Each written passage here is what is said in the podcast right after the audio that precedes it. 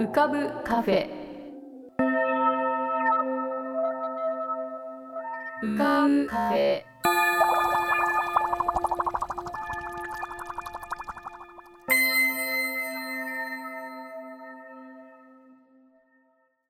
2022年9月2日。こんばんは。癒しのアートラジオ浮かぶカフェシーズン7へようこそ。カフェ店主の幸代です。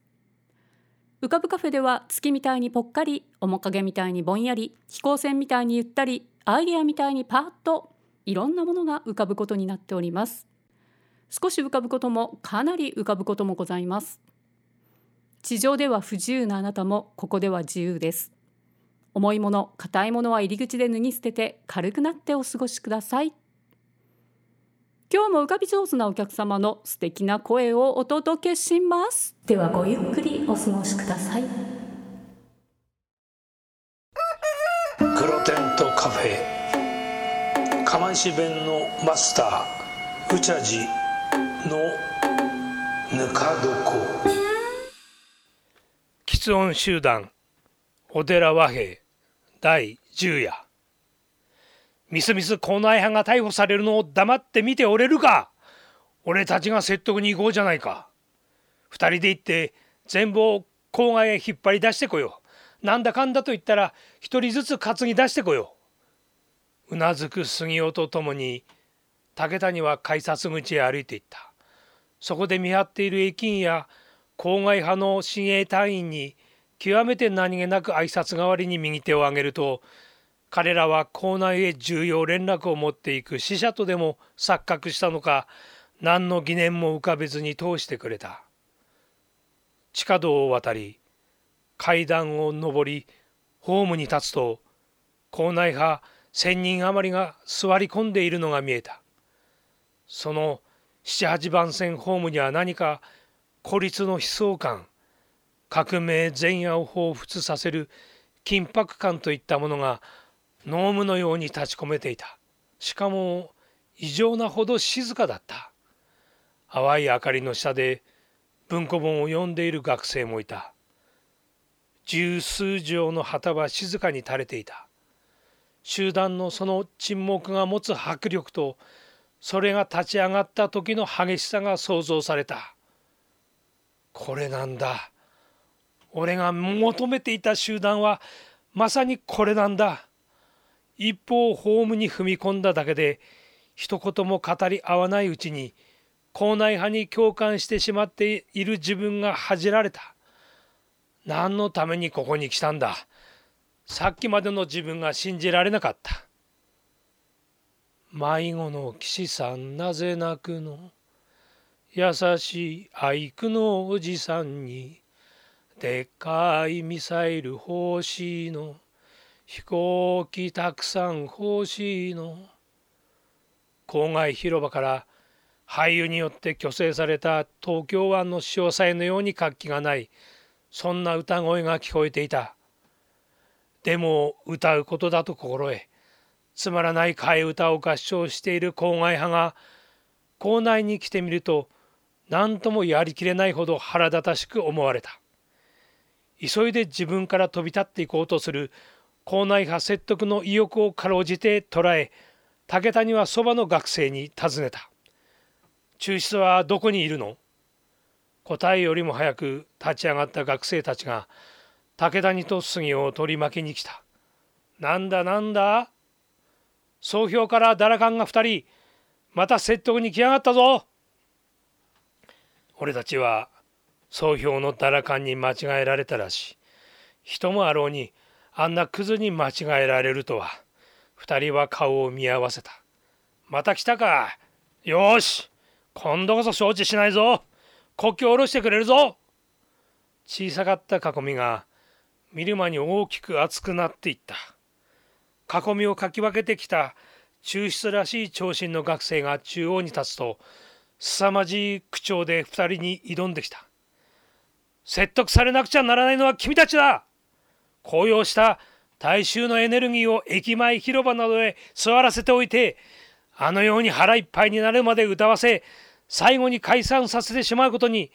何の階級的食材感も感じないとはなんという不干渉だ。裏切り者とは君たちだらかんのことだ。息をつく暇もない彼の機関銃のような早口と熱っぽい無数の言葉がピシピシと体に突き刺さり武田には自分の体に火が燃え移ったような熱気を覚えた。校内派抽出が自分に何を言っているのかさっぱりわからなかった。理解できるのは全身に矢が突き刺さるような痛みだけだった。武田には上事を口走るように熱い言葉を抽出に投げつけた。今までの君たちの行動を俺は俺なりに高く評価してきた。だが今日は別だ。我々の今夜の放棄が間もなく行われる国労使との支援にあるのは今更言うまでもないだろう。待機しているのは警察権力だけではない。自衛隊練馬未宿両駐屯部隊は全員武装を完了し出動命令を待っているというではないか。無用の混乱を起こさせ国労使と不成功に終わらせたくないことは君たち校内派だって同じだろう。我々は武谷の言葉を途中で引きちぎって足元へ叩きつけるように抽出が叫んだ。何のために心がストを決行するんだ？ストを成功させるとはどういうことなんだ？平穏のうちにストを終わらせることが不成功であるということがわからないのか？ストの成功とは平穏を放棄し円満を打ち砕き混沌たる状況を次々に創出することなんだ。カオスは一切の生き物の母だ。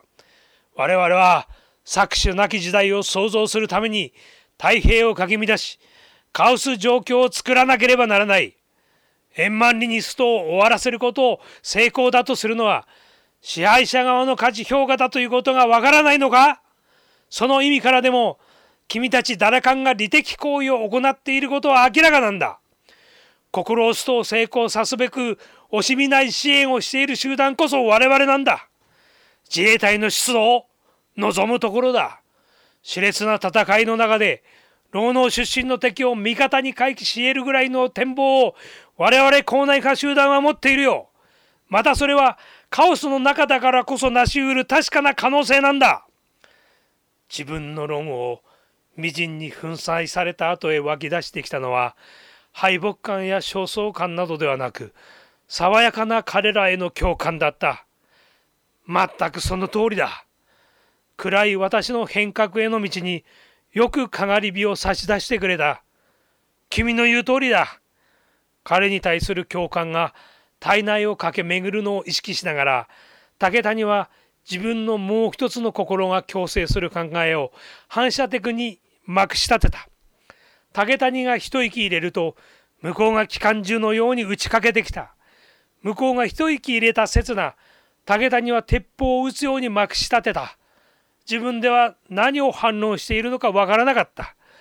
実際には半時間ほどの路走だったが竹谷には瞬間のようにしか思えなかった。やがて疲れ果てたように抽出が言った。いつまで論じていたって無駄だ。帰ってくれ。帰らないよ。永遠にこの集団にとどまりたい。今の気持ちを言いそびれている俺に帰れとは。帰れったら断る。何？ずうずうしいやつだ。学友諸君このダラカン2匹を担いで改札口から郊外へ放り出してきてくれ。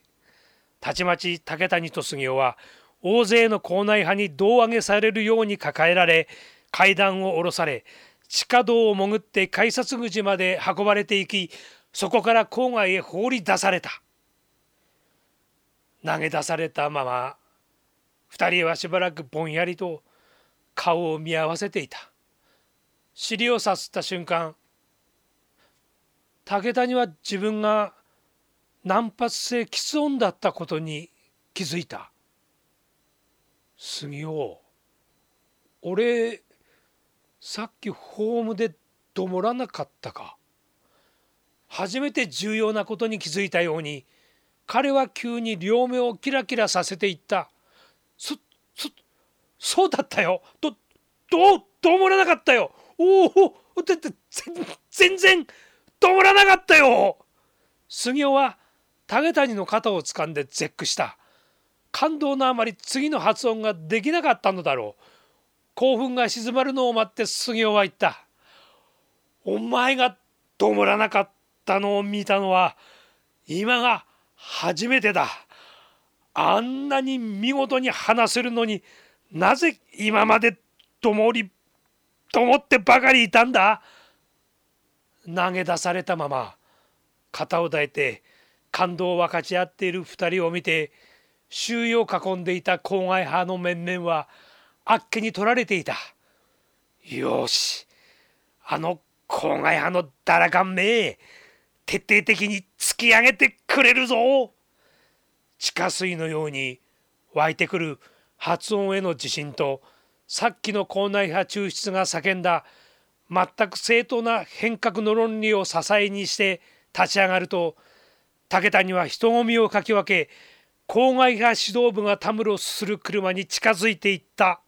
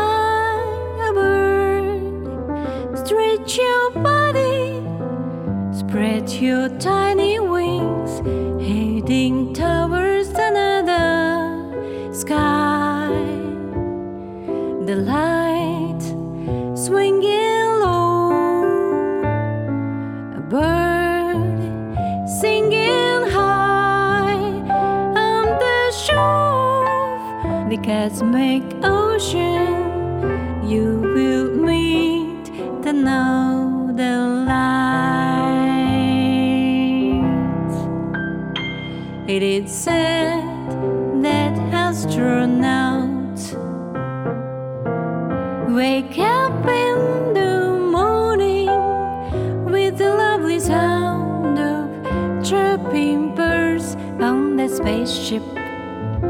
but it's called a down chorus. Do you know the song of silky lights? It can't be hard on the ground, but over the sky there's another same sky where your music is playing. Someday.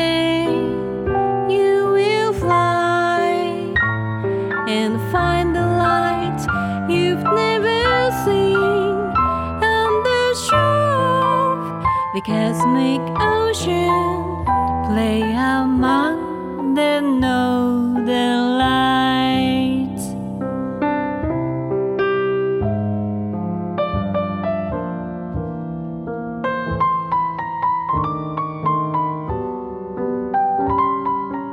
Monogatari は第11夜へと続きます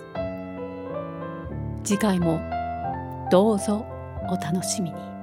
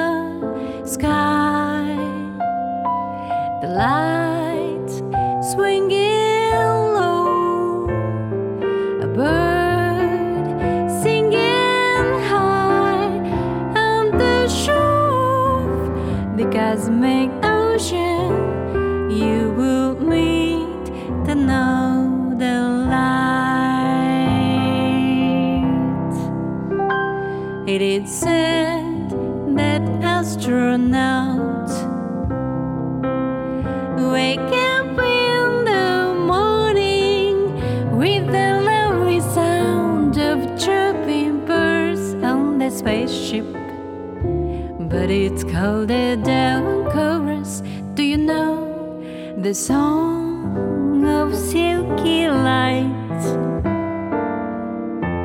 Can't be hard on the ground, but over the sky there is another sea and sky where your music is playing. Someday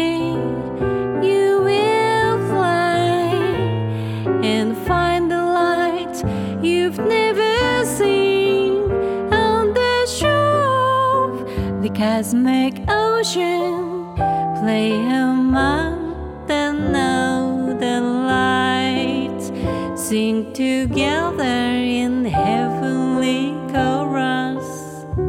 Your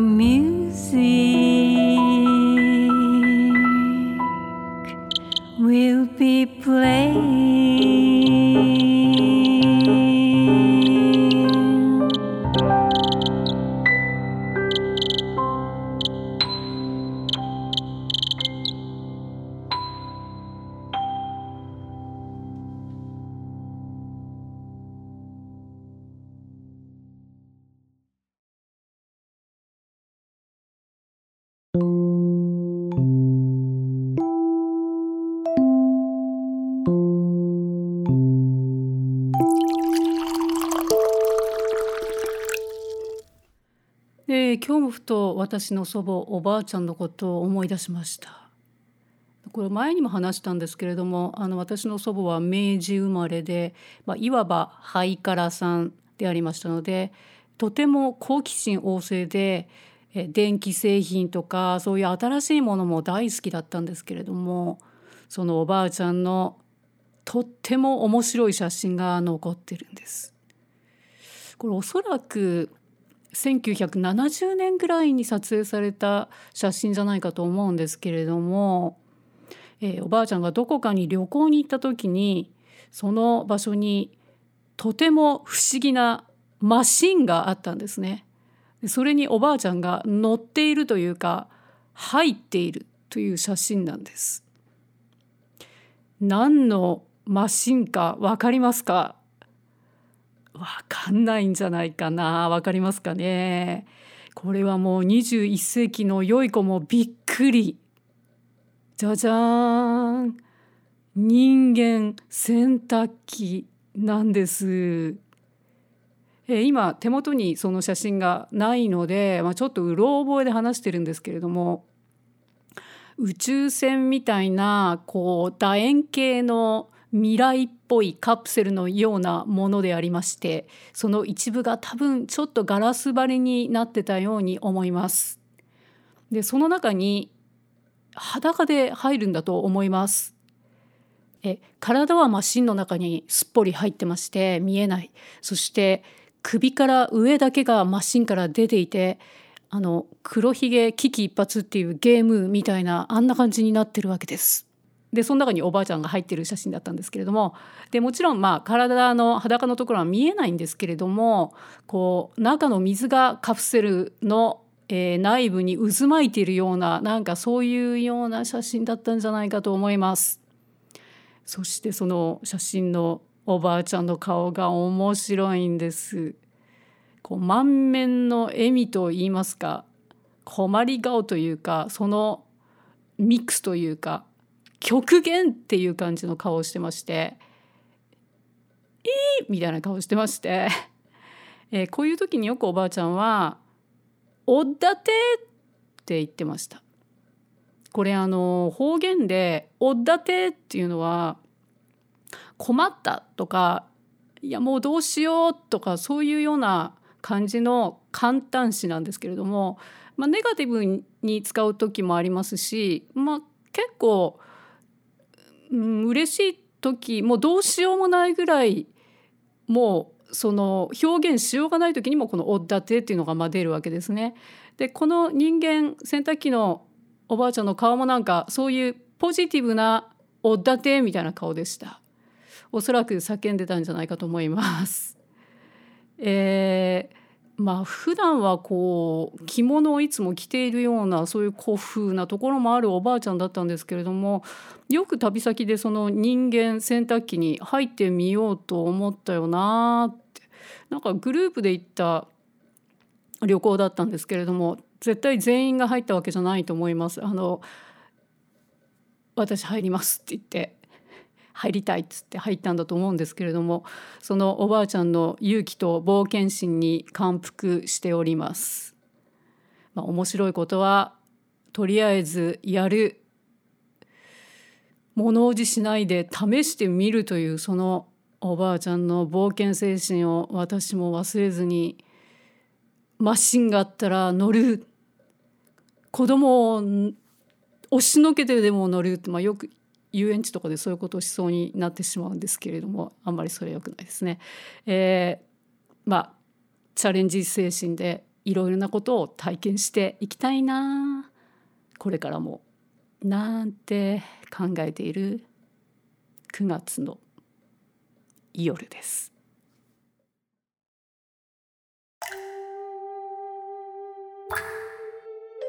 桐竹門富こと富さんのぷかぷか温泉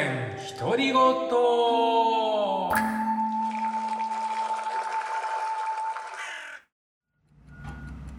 えー皆さんお元気でお過ごしでしょうか？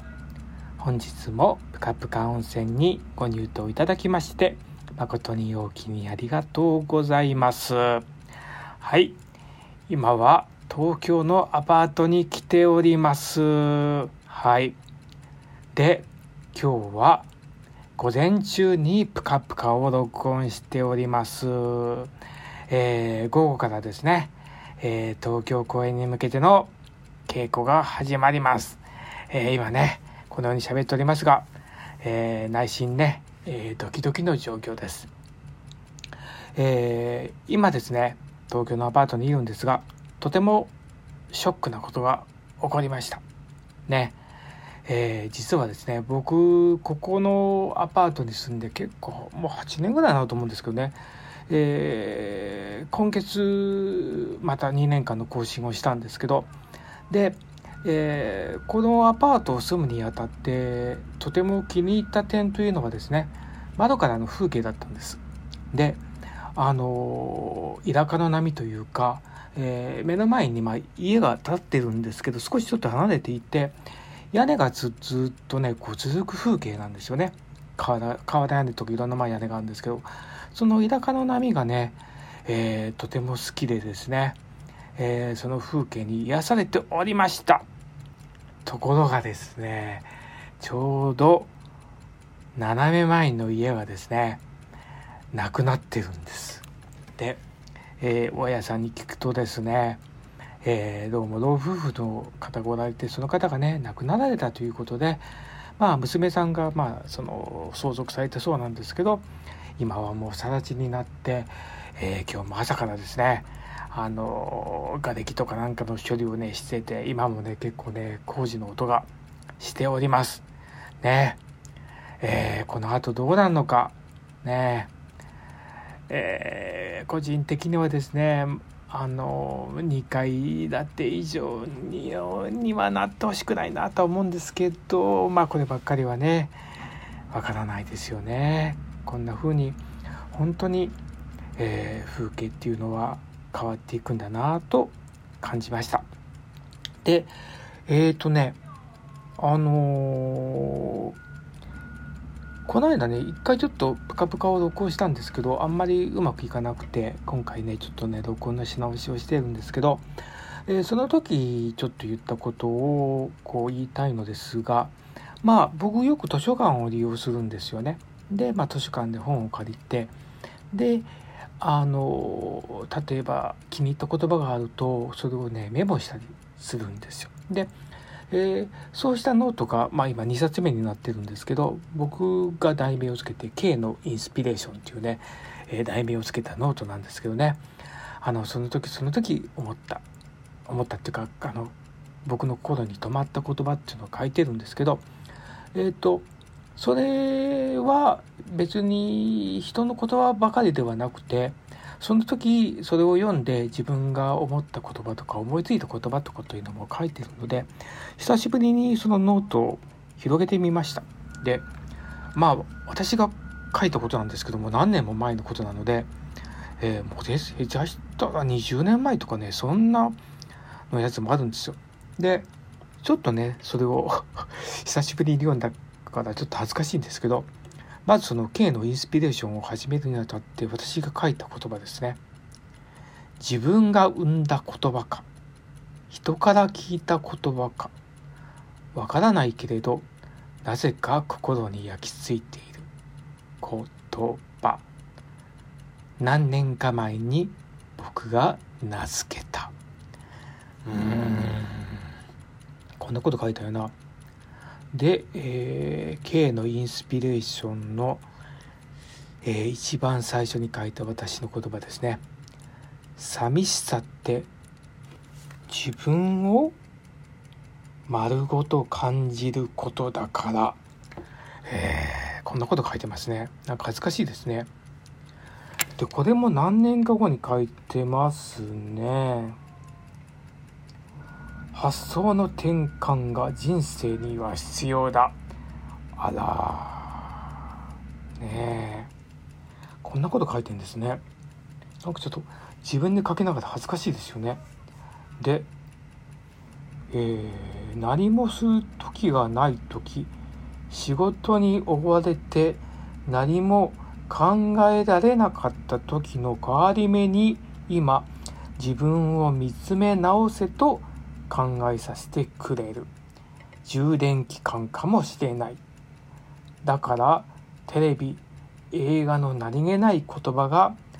僕の中に突然入ってきたり本も同じこと。そんな時なのだ。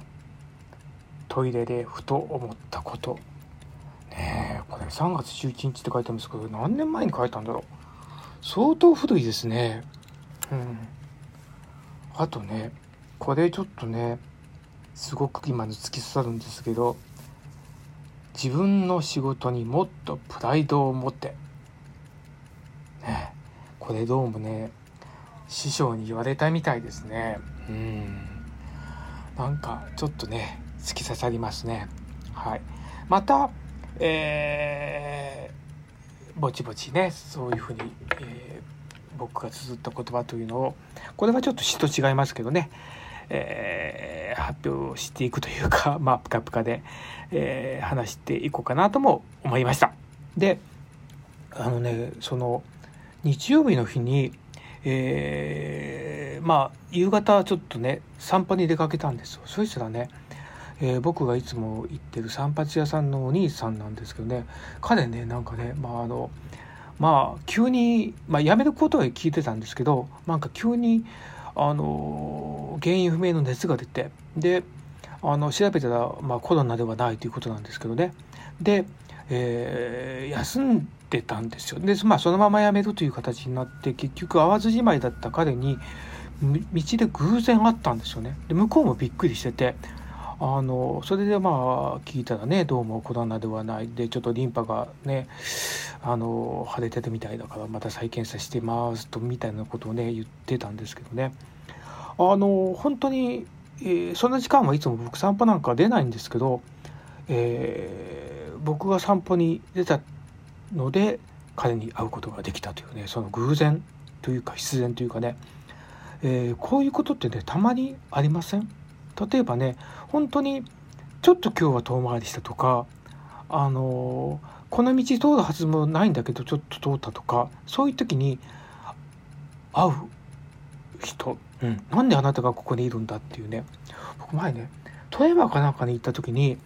あの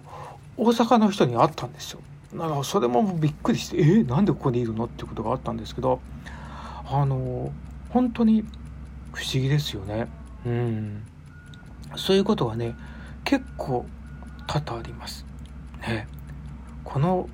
偶然必然って一体何なのでしょう？もしかしたら縁と呼ぶのかもしれませんね。でこれもね日曜日に僕が話してたことなんですけどあのまあそのセンスっていうことに対しての本を読んでたんですよ。でやっぱりなんか「あああの人センスがいいね」とか「ああセンスがあるね」とかって言うじゃないですか。でそのセンスということに対してまあいろんな人が書いてる本だったんですけどで僕もまあセンスということに対してすごく、えー、興味があることなのであのセンスについて考えました。うん、で、うん、考えてるうちにあの詩になっちゃったので 今回はあのそれをご披露したいと思います。ちょっとまだ完全に完成してないんですけどこれでちょっとプカプカ長くなっちゃったんでこれで飛ばりたいと思います。センス。センスとはその人が持つもの。思いがけないことやハッとさせられるさせられること。ときめきに似ている。センスとはその人だけが持つもの。共感もあるが嫉妬も感じる。憧れに似ている。センスとは素直に美しいと思う。時に眩しくて光に似ている。センスとは人を気持ちよくさせる。一緒にいていい気持ちになる。幸せと似ている。センスとはその人が選んでくれてその人が溢れていてその人が寄り添ってあったかい優しさに似ている「や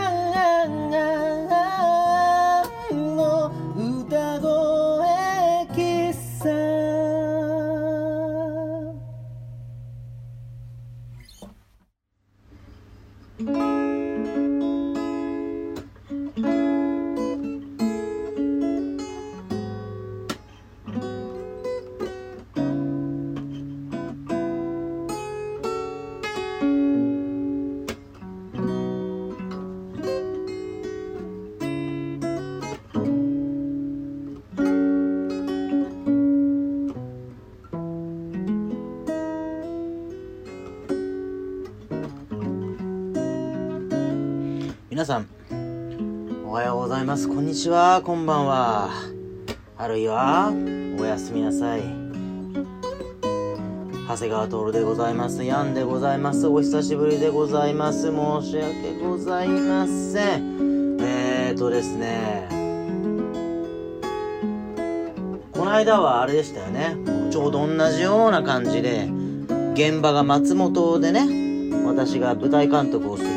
てんで松本に行ったさなかねあのー、こうギターを弾いてお送りしましたけどもまた同じようなとはいえここは自宅東京でございます。ねえ。実はあのー、マダ小林のね公演が終わってから地方に行く機会がすごく多くてその話をね全然してないなもんでというかまあマダ小林の本公演の話もしてないんですがそれに関しては今まさについさっきまでもですけど公演っての終わっても終わりじゃないんですよねその今回はアーツカウンシル東京というあの僕たちそのアーティストを応援してくださるあの組織からの助成金を頂いてまして助成金を頂いてるってことはつまりはその公演が終わった後にこう事業報告をしなくちゃいけないということなんですよね。というわけでそれを暇さえありゃまとめる。暇さえありゃまとめるというねことをしつつもいろんな場所に行ってたもんでなんかこれが終わんないとまたなかなかこの公演についてのこうことがなかなか喋れない感じではあるということなので今日はちょっと地方の話を、えー、7月の末の方に、えー、長野の天竜村というね、えー、南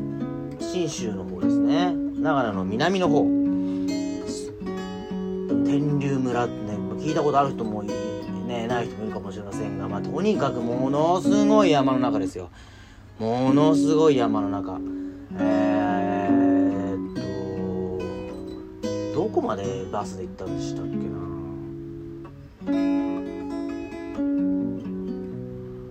ちょっと忘れちゃうくらいなんですけども、まあ、とにかく新宿から高速バスである程度長野まで入ってそこからもう車じゃないといけないと。本当に山を越えて越えて越えてのところにあります天竜村。で天竜村にというかその南信州にはこ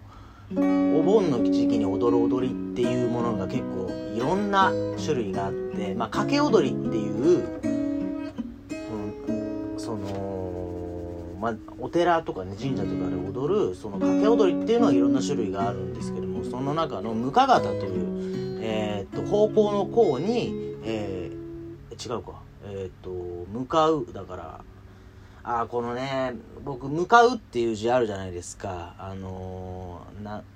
あの字でこう何って説明するときに僕のし通ってた小学校が名高小学校っつってこれが名前の名に向かうで名高小学校だったんですよ。だからつい名高小学校の校って言いたくなるんですけどそれ誰が知っとんねんという感じなんですよね。名高小学校もなくなっちゃいまして。というわけでその向方という地区の掛け踊りっていうのが2016年ぐらいにからなくなってしまってあのあのやっぱり若い人がいないとか。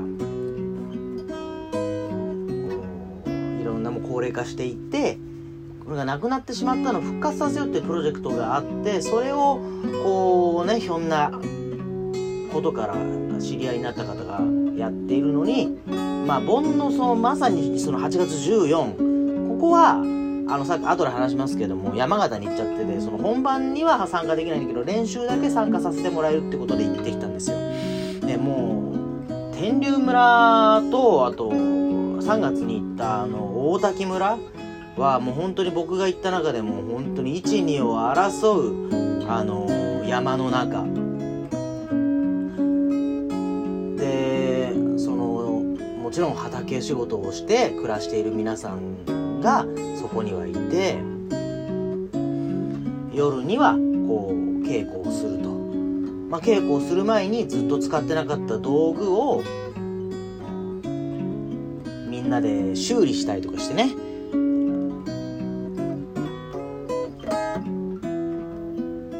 で本当に何もない。いいこれはいい意味でも悪い意味でも。でもまあ東京に住んでるとやっぱり何もないっていうのはやっぱ財産なんで本当に穏やかで穏やかな時間が流れている中でゆったりと神社に向かって神社の中の道具を整理してはビールを飲みもうその神社にねあるねあの冷蔵庫の中もうマジビールしか入ってないんですよ。もう昼から飲む。もうねそういう風にして夜になればああとそのやっぱりそのいくら亡くなったとはいえその踊りが本当にみんな好きで亡くなったけどやっぱりずっとやりたいと思ってるけどやっぱりそういう意味でも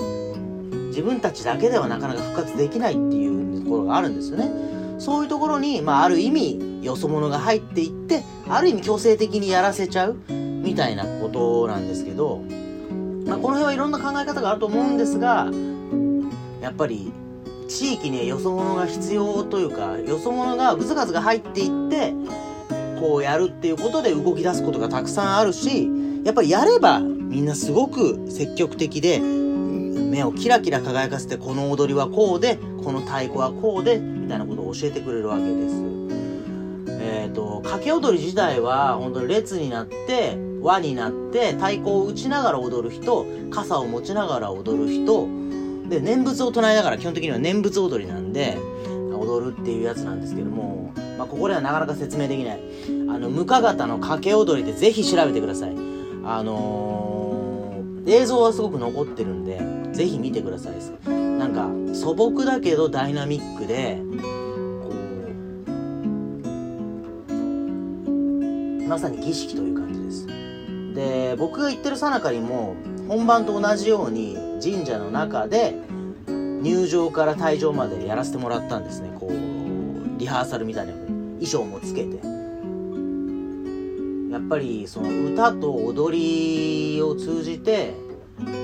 その土地の中に溶け込んでいくっていう景色になっていくみたいな気持ちになったのがすごく印象的で多分いろんなところにそういう芸能があって芸能を通じてそうそう大滝村に行った時もそうだけどやっぱりその土地に感謝して生かしてもらってるっていう意識がすごい強いんですよね。でもそういう背景があるからそういう踊りでその土地とつながれるっていう側面があるんじゃないかなと思ったりしたわけですよね。で3日間だったんですけど本当に得難い経験でした。本当に機会があればぜひその本当の盆踊りに参加したいなと思っております。でその後に8月の7日ぐらいからかなあの山形県、えー大石田市町大石田町というところに、えーアーティストインレジデンスに行ってまいりました。ここではあの虹のプラザっていう劇場があって、まあ、市民の交流センターなんですけど町民かそこに劇場があってそこであのあすげえ音になっちゃった。すげえ音になっちゃった。あの地域おこし協力隊をやっているダンサーの大橋武さんという方が主催されているレジデンスでおよそ9日間滞在してでその、えー最後に大石田町ちょうど盆の季節だったんでその大石田町のお祭り、えー大石田祭り維新祭というところで、あの発表をすると。制作したものを発表すると。で僕はやっぱり太鼓をやってるってことでその地元の太鼓チーム、えー雪国高野須太鼓さんというところとコラボレーションして何かやれないかという話になりまして、えー雪国高野太鼓さんは基本的に保存会なのであのずっと自分たちが守ってる曲っていうのがあってそれはなかなかあのアレンジしたりすることはできないんですけども自分たちで作った曲があるということを教えてもらってでそれを聴かせてもらってでそれをまあ僭越ながら私がアレンジしたものに、えーダンス的な要素を足していくと。でこれもねちょっと映像でいつかご紹介できるかわかんないんですけどまあ全然ダンスとかやったことないわけです。その雪国高野太鼓の皆さんは。だけどこう最初に太鼓を打たないでいろんなこう振ればとかあ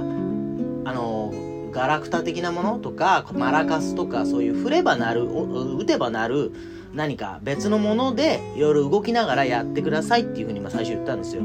でその中でこう打つっていう動き自体がこうダンスに見えてくるみたいな風にしたいなと思ってまあみたいなことしか説明しなかったんですけど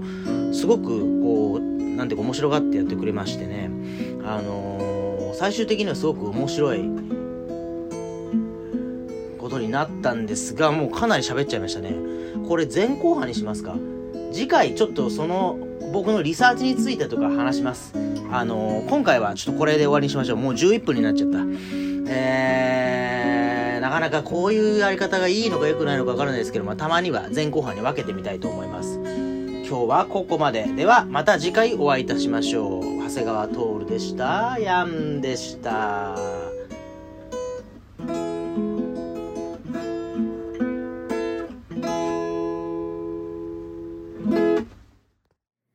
へのリクエストは E メールアドレスうかぶカフェ at gmail.com ukabucafe at gmail.com または番組ホームページの投稿ボックスよりラジオネームを添えてヤンさんに歌ってほしい言葉や文その他さまざまなお題でヤンさんに挑戦してください。そして番組へのご感想やリクエストご常連の皆様へのファンレターもラジオネームを添えてぜひお送りください。それでは浮かぶカフェまた次回のご来店をお待ちしております。